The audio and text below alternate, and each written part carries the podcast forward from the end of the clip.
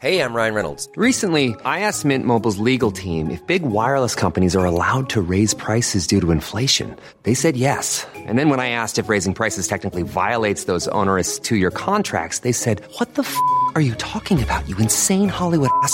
F- So to recap, we're cutting the price of Mint Unlimited from $30 a month to just $15 a month. Give it a try at mintmobile.com slash switch. $45 upfront for three months plus taxes and fees. Promo rate for new customers for limited time. Unlimited more than 40 gigabytes per month. Slows. Full terms at mintmobile.com. Welcome to the Financial Times Big Read, a weekly podcast featuring the best of our long form reporting from around the world. I'm Anna Dedder from the Comment and Analysis Desk. Can the clean-up started by the so-called car wash probe in 2014 rid Brazil of the poison of endemic bribery? The latest focus for investigators is JBS, the world's biggest meat packer, and the new scandal has involved President Michel Temer, sent markets crashing, and sparked protests in the capital, said Joe Leahy and Andres Schipani. The probes have exposed a system of patronage and corruption, but can it be dismantled? This report is narrated by Joe. When Brazilian lawmaker Rodrigo Loures entered the traditional Sao Paulo pizzeria Camelo late last month, he could not have known he was about to spark a political crisis so severe it might bring the downfall of the country's president, Michel Temer. Under surveillance by federal police investigating political corruption in Brazil, Mr. Loures used the toilet before going to the parking lot where he met a contact driving a Maserati luxury sports car. The contact's name was Ricardo Saúde, an executive of JBS, the world's largest meat packer. Mr. Loures was then seen walking away, wheeling a suitcase containing 500,000 reais. That's about 153,000 US dollars, the first installment of an alleged 15 million reais in bribes from JBS for him and Mr. Temer, according to documents filed with the Supreme Court.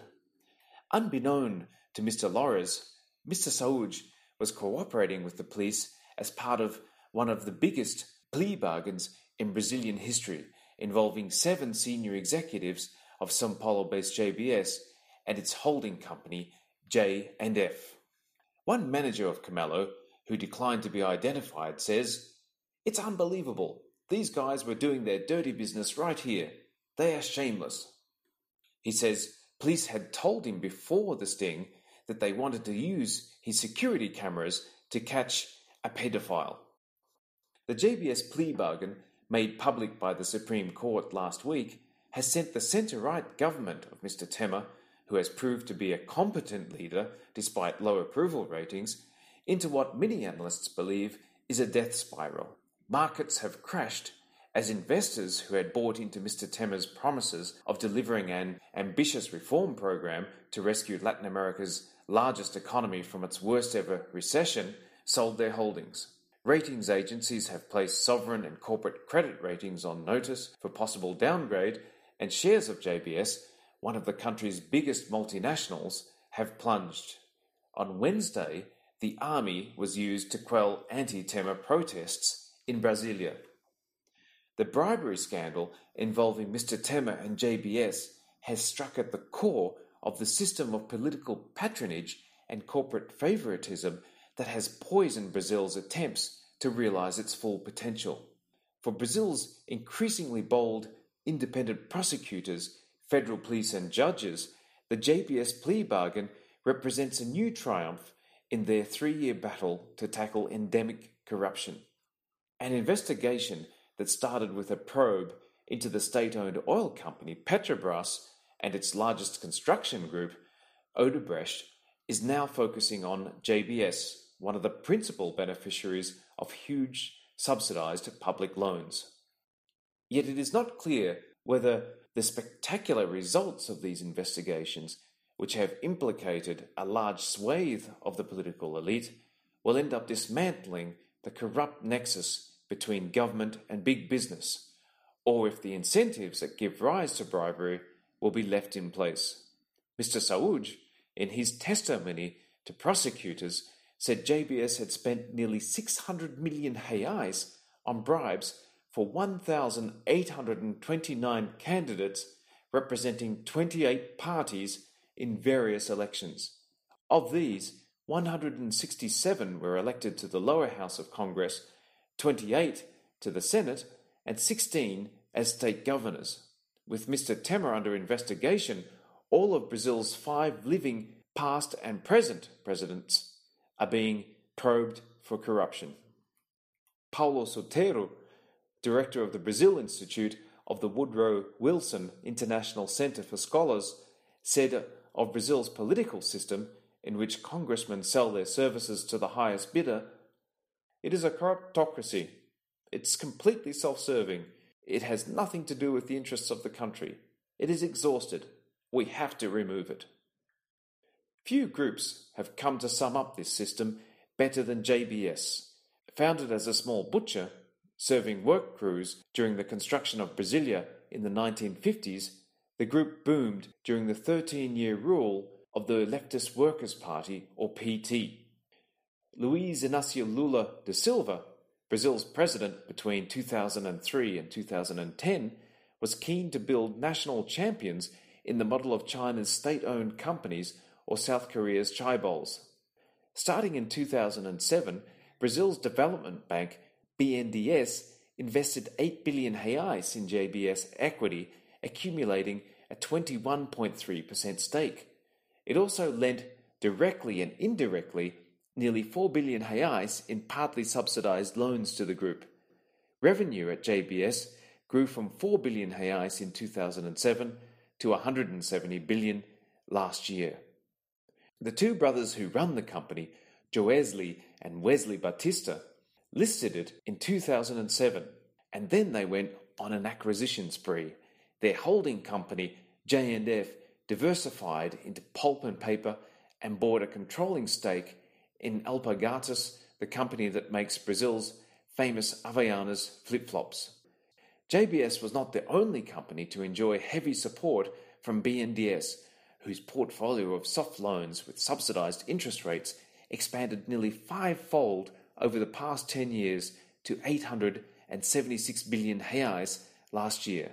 Others included Odebrecht, Petrobras, Embraer, the world's third largest commercial jet builder, and even Ambev, the Brazilian arm of the world's largest brewer, AB InBev. Marcos Lisboa, president of INSPER, a business university, says the Brazilian government conceded as much in subsidies on BNDES loans over the past seven years as the US loaned to Europe during the Marshall Plan. Sergio Lazzarini, an author of books on crony capitalism in Brazil, says that the political parties in the government coalition control decisions at BNDES Petrobras, the state owned companies, public sector pension funds, and so on. He says, Private companies say, I want to participate in this, I want to receive this money and these opportunities, so I'm going to strategically align myself with the government. If you had a little more rigour at the BNDES and start to close the tap, you've already taken out some of that element. But the true extent of Brazil's system of patronage only began to emerge after Mr. Lula da Silva's successor and protege, former President Dilma Rousseff, faced an unprecedented wave of protests in 2013 against government spending on football stadiums for the 2014 World Cup. She reacted by introducing anti corruption reforms, including strengthening the ability of prosecutors to offer plea bargains to suspects. In 2014, federal police and public prosecutors began using these new powers in what became known as Lava Jato or car wash, an investigation into kickbacks from construction companies to former executives of Petrobras and politicians in exchange for contracts. Next came a probe into Odebrecht, which late last year agreed to what was then the world's largest corruption payout of $3.5 billion after admitting to shelling out $788 million in bribes across 12 countries. Oscar Vilhena, director of law school FGV Direito São Paulo, says this legislation really empowered the public prosecutor's office. with a new super efficient tool to combat organised crime. The Odebrecht plea bargain alone implicated a large part of Congress and one third of the cabinet of Mr. Temer, who was brought to power last year by the impeachment of Ms. Rousseff for budgetary violations amid widespread popular dissatisfaction about corruption and the slump in the economy. Meanwhile, offshoots of Lava Jato, such as Operation Greenfield, a probe into alleged corrupt dealings by state pension companies, began to snare other companies, including JBS. The meatpacker was also accused of paying off health inspectors in a scandal earlier this year known as weak flesh. As the noose began to tighten, the Batista brothers decided to bet everything by signing a plea bargain with prosecutors and promising to deliver the biggest prize of all President Temer. Late on the night of March 7 this year, Joesley Batista sprang their trap. He drove to Mr. Temer's official residence, the Jaburu Palace in Brasilia, for a meeting in which the pair chatted for 30 minutes, according to court documents. The businessman told the president how he was allegedly bribing everyone from prosecutors to judges and a former Speaker of the lower house, according to a recording of the conversation made by Mr. Batista himself. Mr. Temer appeared to mutter encouragement before allegedly recommending that the lawmaker, Mr. Loures, handle Mr. Batista's business problems, according to the court documents. Mr. Batista met Mr. Loures six days later and promised him and Mr. Temer the 15 million reais bribe if they could resolve a gas deal for one of JBS's electricity plants. Mr. Temer has denied wrongdoing in the conversation and vowed not to resign. His lawyers claim the tape of the conversation has been selectively edited to frame him. But analysts say his reform program, which is aimed at restoring public finances through an overhaul of the country's overgenerous pension system will be paralysed while he remains in office. As rumours swirl about who might replace him and how, analysts say Lava Jato is accelerating the collapse of the political old guard who have ruled Brazil since the end of military dictatorship more than 30 years ago. Sergio Fausto of the Fundação Fernando Henrique Cardoso says, Over the years, the political parties became sclerotic. Now Lava Jato will open new opportunities by accelerating the political mortality rate in the country. But others caution that Lava Jato has its limits. Political reform is needed to change the incentives that lead politicians to become corrupt in Brazil. For instance, most analysts say there need to be rules to prevent the plethora of small political groups in Congress. Brazil has 35 officially registered parties. The system allows opportunistic politicians to set up parties to access government funds that are set aside for political groups. They can then sell free television time awarded during elections to larger parties. Once in Congress, some small parties have also extracted bribes for supporting legislation.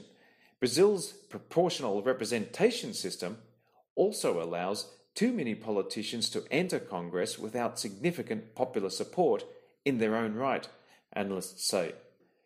The law, meanwhile, has protected corrupt politicians by only allowing the slow moving Supreme Court to try them in cases of wrongdoing rather than the more dynamic lower courts.